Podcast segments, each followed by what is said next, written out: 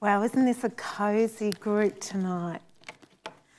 I think they all heard I was preaching. um, I'm just going to have to move this, Sandy, so I can just see the. the I'll move. Will you? Yeah. Thank you.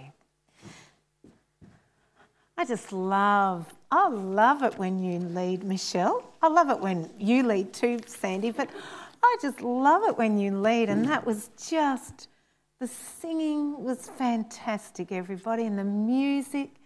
Didn't they do great? Don't you reckon they did great tonight? That was just beautiful.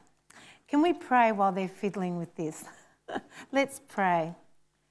Lord, I'm just really reminded of that last song that we sang that all I am is yours. Oh Lord, as we come tonight to just hear from your word and, and just really come before you, we've had such a beautiful time of worship, Lord. And we just really love to worship you and praise you with song and music. But Lord, I'm reminded in your word that in Romans 12, we're to present our whole bodies as a living sacrifice to you, Lord Jesus. Oh Lord, we just want to come before you now. And I just pray that every heart will be open to your word, to the message tonight. Every ear, every mind will take in the word of God. And Lord, that we can learn to be more and more like you and learn what you desire from us. We just pray these things in Jesus' name. Amen.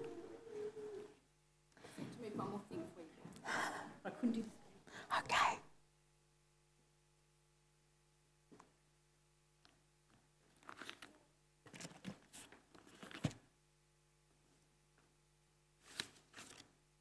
Well, while Sandy's doing that, I'm, I'm just going to make a start. Mm, Sandy, sorry. Well, I just can't see the monitor. sorry. We'll get there. That's great. Thank you. Yeah, thank you. That's great. Okay, let's start. okay. Very early in the morning, while it was still dark, Jesus got up, left the house, and went off to a solitary place where he prayed. After leaving them, he went into the hills to pray. When evening came, the boat was in the middle of the lake, and he was alone on land, and he prayed.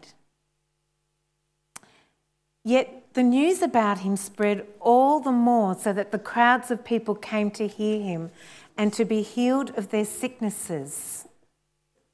So he prayed for them. Sorry, just move that. One of those days, Jesus went out into the hills to pray and spent the night praying to God. Once, when Jesus was praying in private, and his disciples were with him, he asked them, Who do the crowds say I am?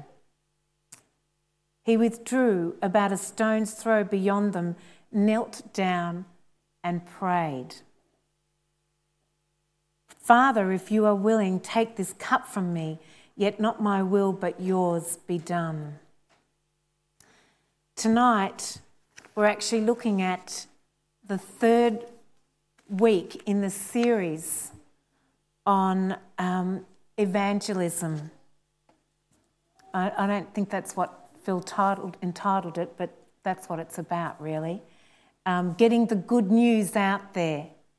And tonight we're looking at prayer, the effectiveness of prayer, and how prayer needs to accompany love, which was the first week, the good news and understanding the good news, being able to explain the gospel and this week is our third week, and obviously it's about prayer. When a doctoral student at Princeton asked, What is there left in the world for original dissertation research? Albert Einstein said, find out about prayer. Somebody must find out about prayer. And we know that in the Holy Scriptures, Jesus, who was the Son of God, who came to earth as man, who died for us on a cross for our sins, who reconciled us back to God so that we could have right relationship with God, so that we could have eternal life. Jesus, who was God, prayed to God. So if Jesus did that, then I think we better think seriously about this thing of prayer. You know, every faith has some form of prayer. Remote tribes present offerings and then pray for everyday things such as health, food, rain, children, victories in battle. We just heard Margie talk about um, over in Malawi and how Catherine Gervin had prayed with this lady uh, for a job, for sustenance. Every every civilization has prayed to some god, some form of higher being.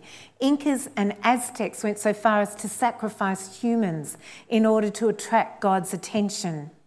Five times a day, modern Muslims stop whatever they're doing, be it having coffee, be it driving, playing soccer, and when the summons comes to pray, they face Mecca and they pray five times a day.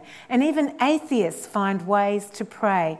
During communism in Russia, um, Pravda or Pravda, the um, communist newspaper, ran this advice to its readers in 1950. If you meet with difficulties in your work or suddenly doubt your abilities, think of him, of Stalin, and you will find the confidence you need. If you feel tired in an hour when you should not be tired, Think of him, of Stalin, and your work will go well. If you are seeking a correct decision, think of him, of Stalin, and you'll find that decision. So even a country that rejected God actually had faith, had a belief in something, in a higher being, and this one was the, um, I don't know if he was called the president, but he was the dictator, I think, of Russia. Philip Yancey says that when he started exploring the subject of Christian prayer, he first went to libraries and read accounts of some of the great prayers in history. George Mueller began each day with several hours of prayer, pleading with God to meet the practical needs of his orphanage. Bishop Lancelot Andrewes allotted five hours per day to prayer, and Charles Simeon rose at 4 a.m to begin his day after four hours of prayer. How are you feeling? An order of nuns known as the Sleepless Ones still pray in shifts through every hour of the night and day. Susanna Wesley, a busy mother with no privacy, would sit in a rocking chair with an apron over her head praying for John and Charles and the rest of her children. Martin Luther devoted two to three hours of prayer daily and said we should do it as naturally as a shoemaker makes a shoe and a tailor makes a coat. Great deeds are done through great times in prayer. And so it is when we want to share the gospel.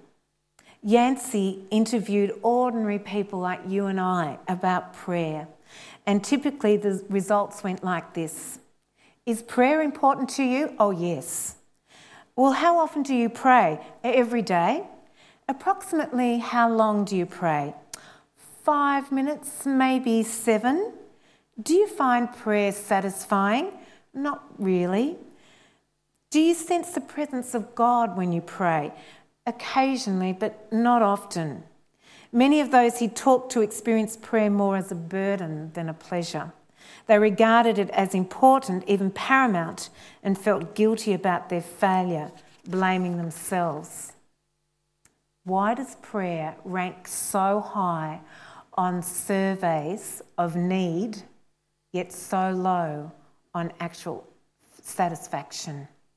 Why is it that in other generations and other present day countries like Malawi, men and women of God pray for hours on their knees and we get fidgety after 10 minutes? In theory, prayer is the most essential of all human acts. It's the point of contact with the God of the universe. So, what causes us to not pray as we should? Well, we have advances in science and technology, and they contribute to our confusion in prayer. Years ago, farmers lifted their heads and pleaded with God to end the drought. Now we study low pressure fronts, dig deep irrigation channels. In days gone past, when a child fell ill, the parents cried out to God. Now they call for an ambulance or phone the doctor. I wonder if we were like that woman in Malawi. Would we pray to God that He would answer our prayer for a job interview if we felt confident, if we looked smart, if we had a really fantastic background of education, CV, all the right things? I wonder. So that causes us to not pray as we should. But another thing that causes us to not pray as we should is world skepticism. Why does God let life go on sometimes so horribly without intervening? You know, in the last two weeks, we've had some pretty horrific tragedies here. We had that train crash last week where 11 people died and one man lost his entire family. And it appeared that he was a man of faith. And just last week, just a few days ago, a family were driving their four wheel drive along the Pacific Highway in that incredibly torrential rain. And I see David is here, David Miles, and his mum rang me and said, I've just gone, she was driving in that very rain, and said, I've just gone through the most horrendous um, weather pattern um, and I, I, hadn't heard the news at this point, and I thought, oh, gee, it sounds like there was a bit of rain. Well, it was so extraordinary that this family were actually washed away. Why doesn't God intervene? What good will prayer do against a cynical world that hears these things and doesn't see God's hand intervening? And also, prosperity dulls our prayer. You know, as well off developed nations rely more and more on their own talents and resources, we see it all the time. Even in medical fields where we can now clone human beings. When we rely on our finance to solve immediate problems, we need less and less of God. Retirement plans, superannuation, investment secures our futures. When we pray, give us this day our daily bread, we do so knowing that the pantry is always going to have food in it. Christians in developing countries spend less time wondering about the effectiveness of prayer and more time actually praying. So, why should we pray? Well, the last two weeks we've talked about um, why we should pray. And just before I do, I'd just love you to read this because basically it's an outline of the gospel. And this is why we should pray. Because there are men and women, children all around the world that are perishing. And just because we know Jesus, some of you here may not know Jesus, but we have such an incredible obligation to let the good news, the message of the gospel be known to a lost and confused and sinful and hurting world. The Bible says when a person is transferred from the kingdom of darkness into the kingdom of light, it is and always has been a spiritual, supernatural process. And that process cannot occur on its own. It requires the Holy Spirit, it requires the Word of God, but it also requires people, men and women, young people, old people like ourselves, to intercede for people on our behalf, to storm heaven, to get God's attention, to get his heart to be moved, to respond to those who are lost. The initiative is always with God. It is the Father who draws us.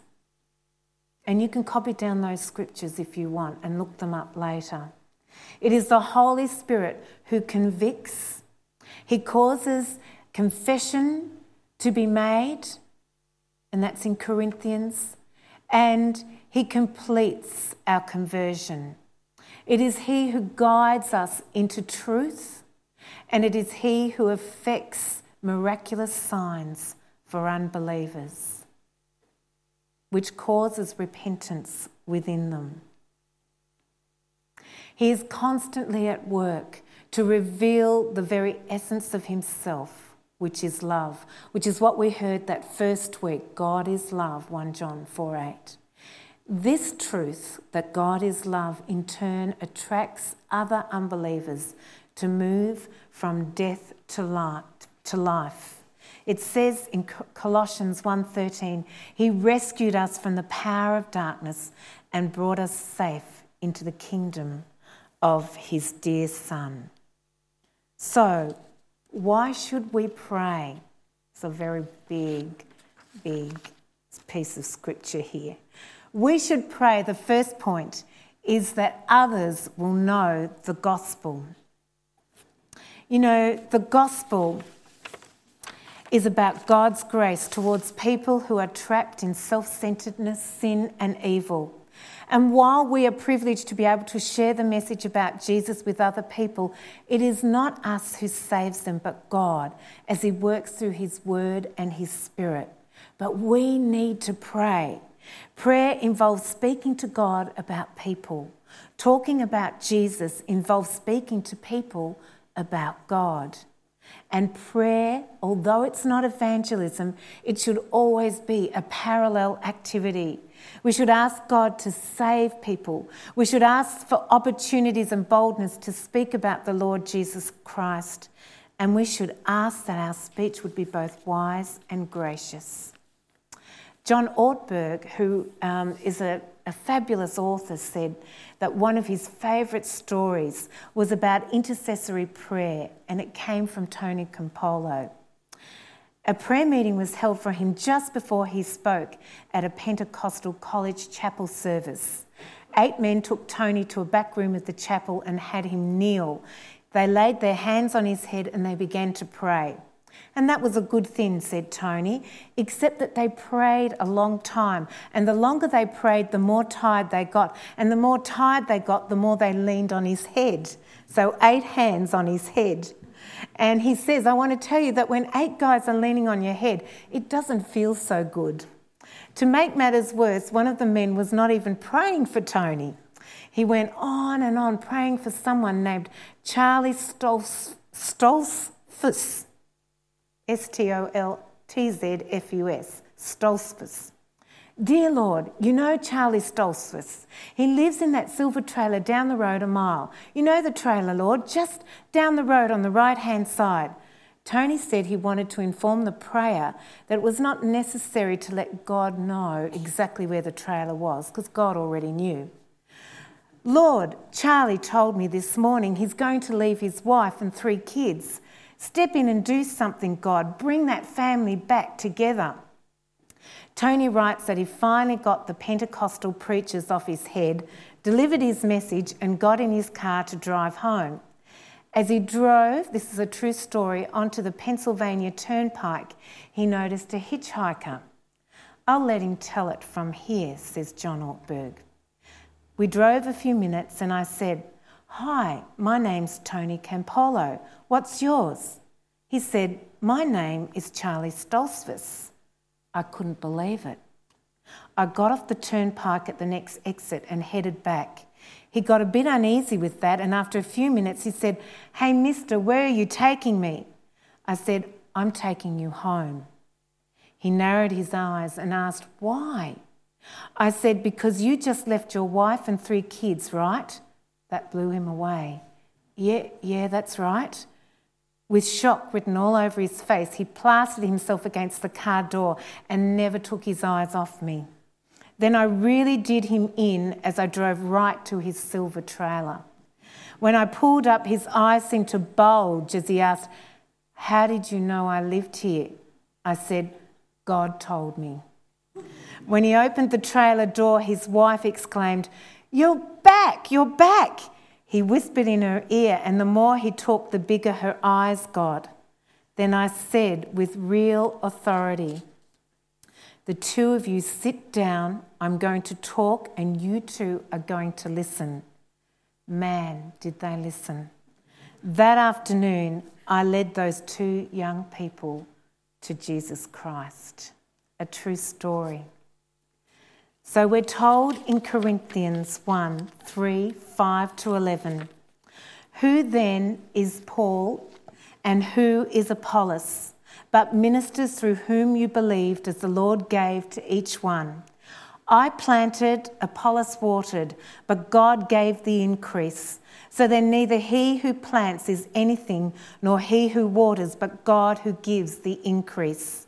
Now he who plants and he who waters are one, and each one will receive his own reward according to his own labour. For we are God's fellow workers. You are God's field. You are God's building. According to the grace of God, which was given to me as a wise master builder, I have laid the foundation, and another builds on it. But let each one take heed how he builds on it, for no other foundation can anyone lay than that which is laid, sorry, than that which is laid, which is Jesus Christ. So get the message. We pray that others will know the gospel. You may only ever get to pray, but be alive, be aware that while one prays or one waters, the other one reaps. Where one sows, the other harvests. harvests. But we are all together in this, and our focus should always be on prayer, and our focus should always be looking, praying, God, give me an opportunity. Give me the opportunity to speak the good news, as Phil did last week. So that's the first reason that we pray. But the second reason is that we pray to overcome the devil. And Mark mentioned before about the kingdom of, you know, um, the darkness. And we're told in Ephesians 6 for, um, you know, we, we do not I just got to get a bit closer, guys. Sorry. Finally, be strong in the Lord and in his mighty power. Put on the full armour of God so that you can take your stand against the devil's schemes.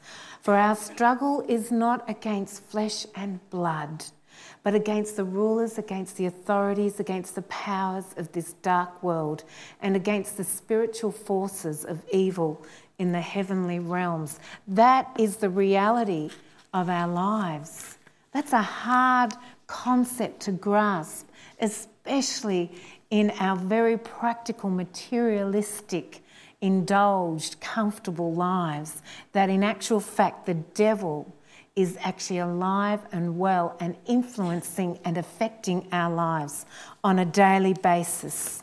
And you know, the devil is in the world. The devil is in the world. The Bible opens up with a world created by God where everything is good in Genesis 1. Man is at peace with himself and with his fellow man, with his environment, and most of all with God. In this world, though, we are confronted without any explanation with the serpent in Genesis 3. And the serpent, or the devil, is the one that comes to seek to kill, rob, and destroy. And we know that he's been doing that ever since God created the world. Lewis Sperry Chafer, in his book True Evangelism Winning Souls by Prayer, explains why it's so hard to win souls for Christ. The reason is that the spirit of this world, Satan, has deceived and blindfolded man. He's placed a veil of unregeneration onto and into the minds of man.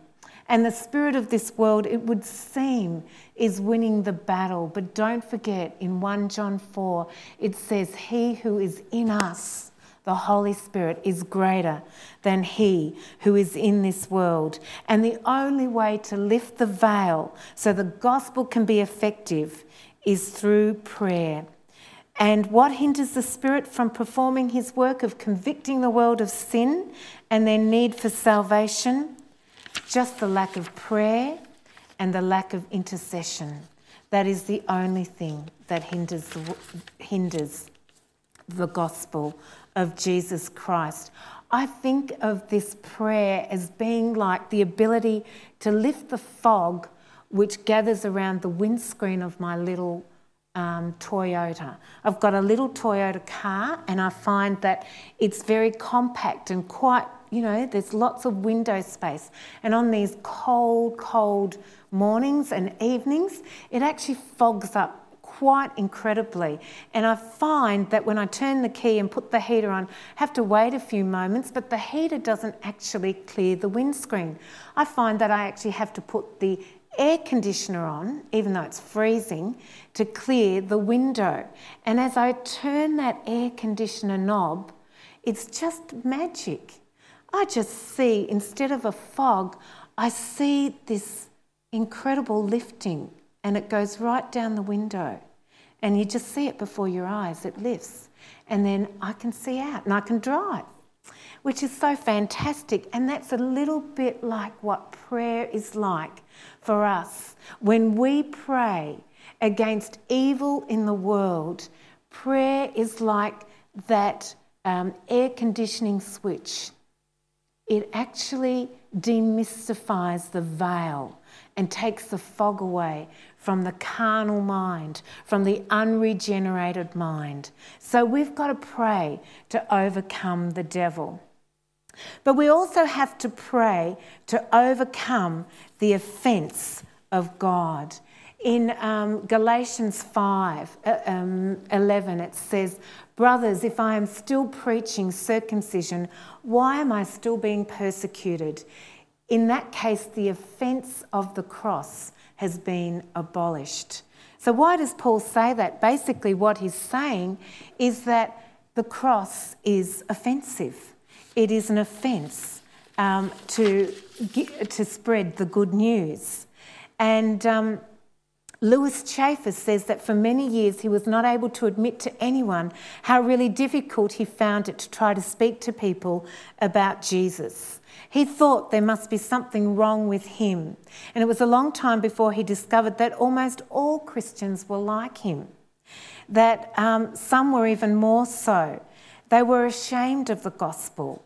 And um, Jesus says in Mark 8 38, if anyone is ashamed of me and my words in this adulterous and sinful generation, the Son of Man will be ashamed of him when he comes in his Father's glory with the holy angels. You know, it is hard in this day and age to actually preach the gospel because the gospel is divisive. The gospel is, comes against families. Jesus said in Matthew 10 34 to 36, Do not suppose that I have come to bring peace to the earth. I didn't come to bring peace, but a sword. For I've come to turn a man against his father, a daughter against her mother, a daughter in law against her mother in law. A man's enemies will be the members of his own household. So the gospel is divisive. That's another reason it's offensive. But the gospel is offensive because it also appears weak and foolish. Paul reminds us that the message of the cross is foolishness to those who are perishing, but to us who are being saved, it is, a, it is the power of God, he says. And there is a large gap here. On the one hand, we find it hard to understand why people cannot see the wonder of the gospel, uh, while they, for their part, can't understand its foolishness. And think about just three aspects of the Christian message. Last week, when I was listening to Phil, I thought it's so great to have it, have it explained But objectively, how crazy is the gospel? That God would become man? How crazy is that? Who, who would believe that? Why would God want to become man? No other religion is there on earth where God would stoop so low and become man. Think about the second, a second um, fundamental principle of the gospel a dying God. I mean, that is just crazy, isn't it? I mean, Muslims find the gospel offensive because Allah, you would never ever have Allah dying. He is omnipotent. We have a dying God. How crazy is that?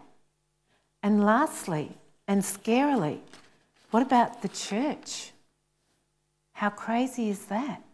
What damage over the centuries has the church played to Christ's Great Commission?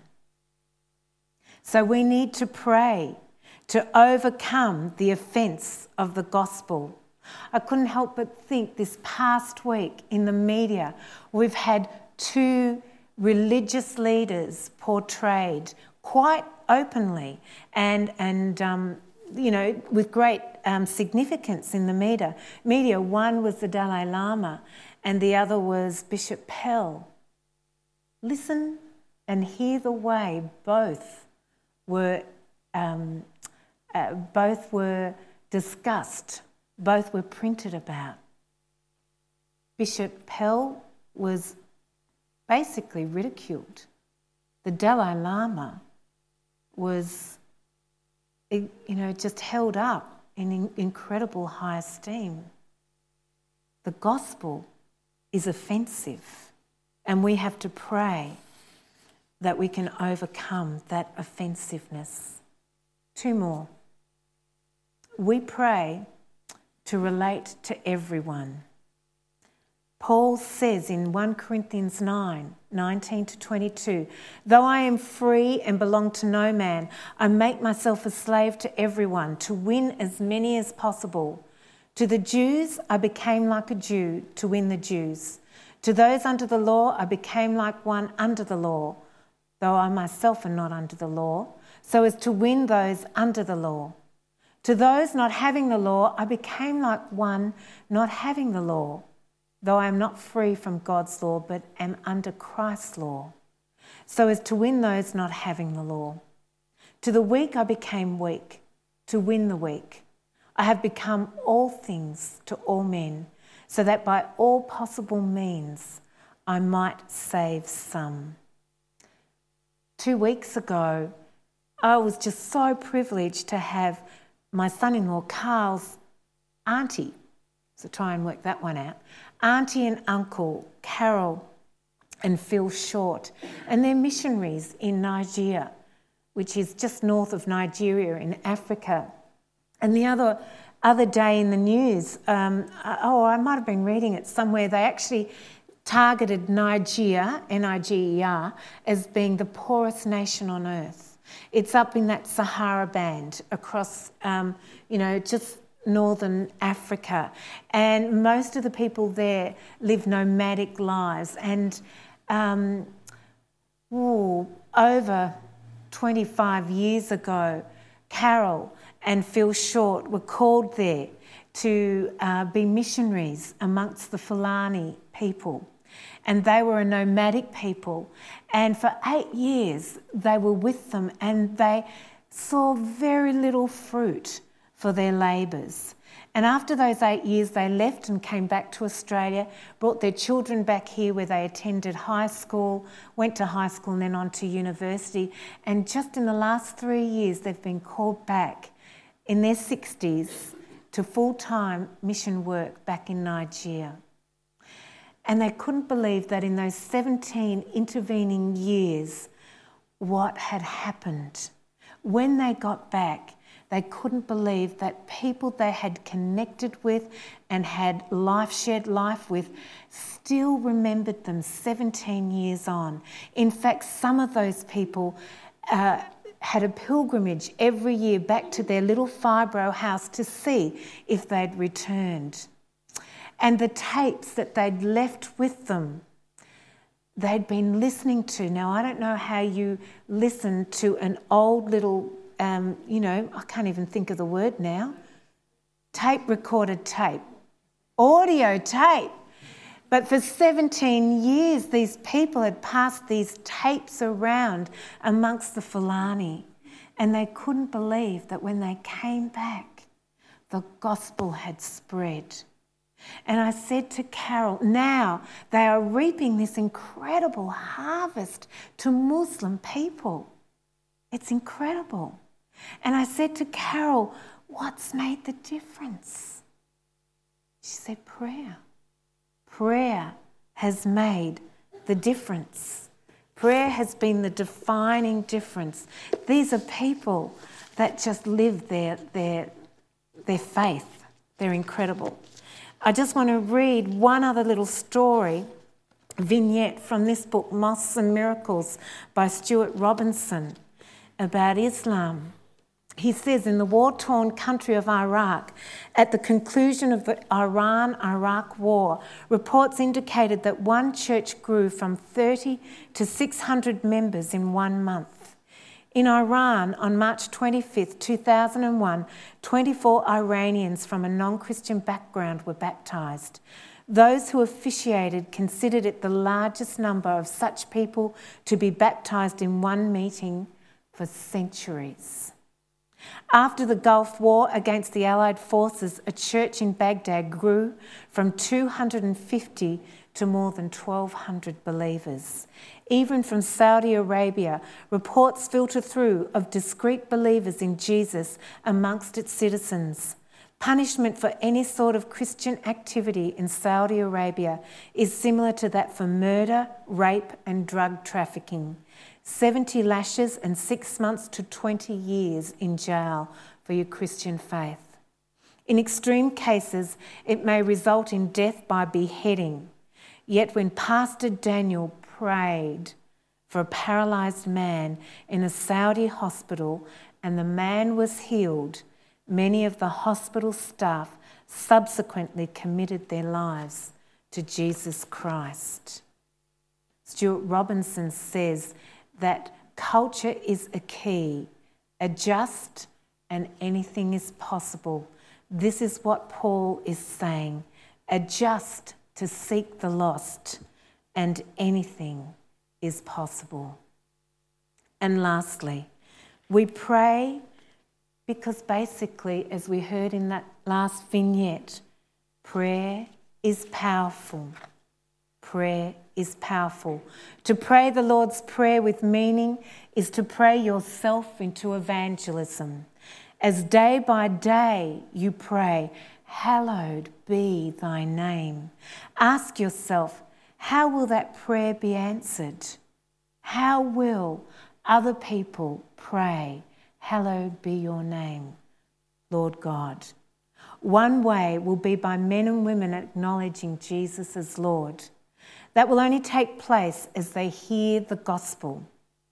How distressed are you about your family member, your neighbour, your work colleague that hasn't heard the gospel, that cannot say, Hallowed be your name?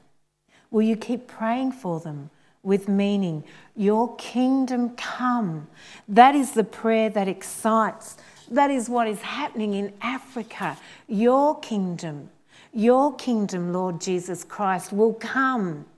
And there is a, an incredible move of God because people have nowhere else to go but to pray, like we heard from Mark before. It's just such a lesson for all of us. It's a lesson for me. It's a lesson for all of us here. Not all of us can go to Africa, but I have to tell you, when Margie said Mission Watch, I'm thinking the mission is here as well. The mission is all around us. There are men and women and children perishing tonight. I wonder how many of those that were killed in the train disaster actually knew Jesus. I bet when they got on that train that afternoon, they had no idea that that very same afternoon they would be standing before Jesus Christ. It's a sobering thought. So we must, we must be effective in our prayers. And one and prayer is powerful. You know, in Acts 4, it says, Then Peter was filled with the Holy Spirit and said to them, and then he goes on to talk for quite a few verses.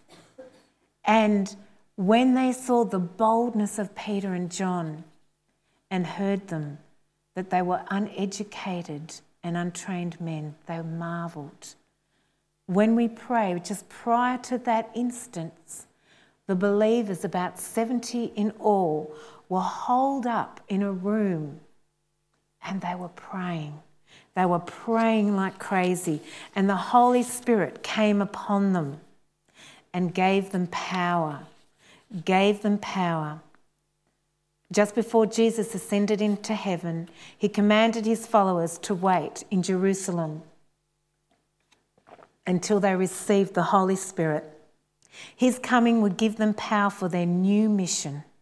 But you will receive power when the Holy Spirit comes upon you, and you will be my witnesses in Jerusalem and in all Judea and Samaria and to the ends of the earth. Acts 1 8. So, how do we start? How do we start? We've, we've heard tonight we have no choice. There are people that are perishing, and we have a fantastic a principle, a fantastic strategy available to us. It's called prayer. It works in parallel with the Word and the Holy Spirit. So I think it's a great idea tonight. Choose one person to pray for.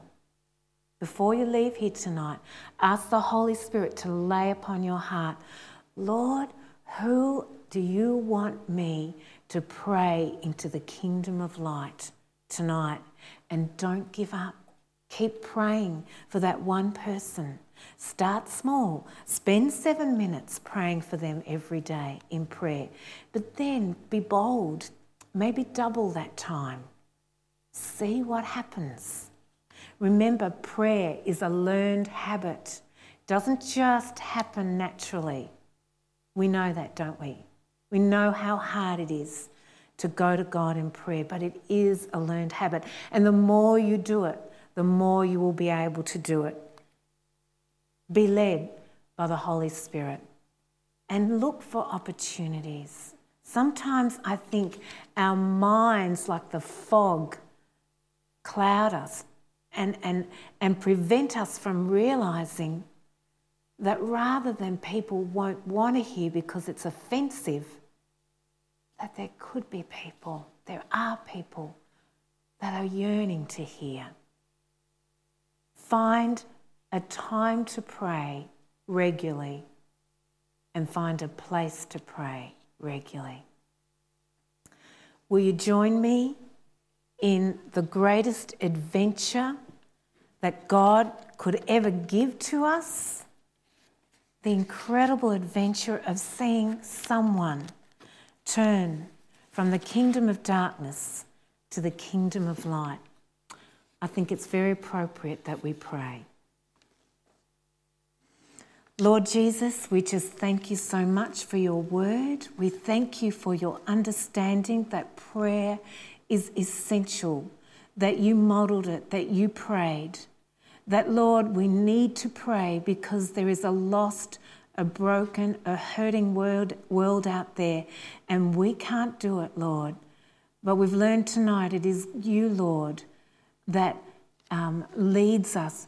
You guide us. You create the opportunities. You impart to us the burden. You impart to us the boldness. You impart to us the power. Oh Lord, let us all just tonight decide to step up into the real challenge of praying our family, praying our friends, praying our work colleagues, praying people in this community into the kingdom of light. In Jesus' name, amen.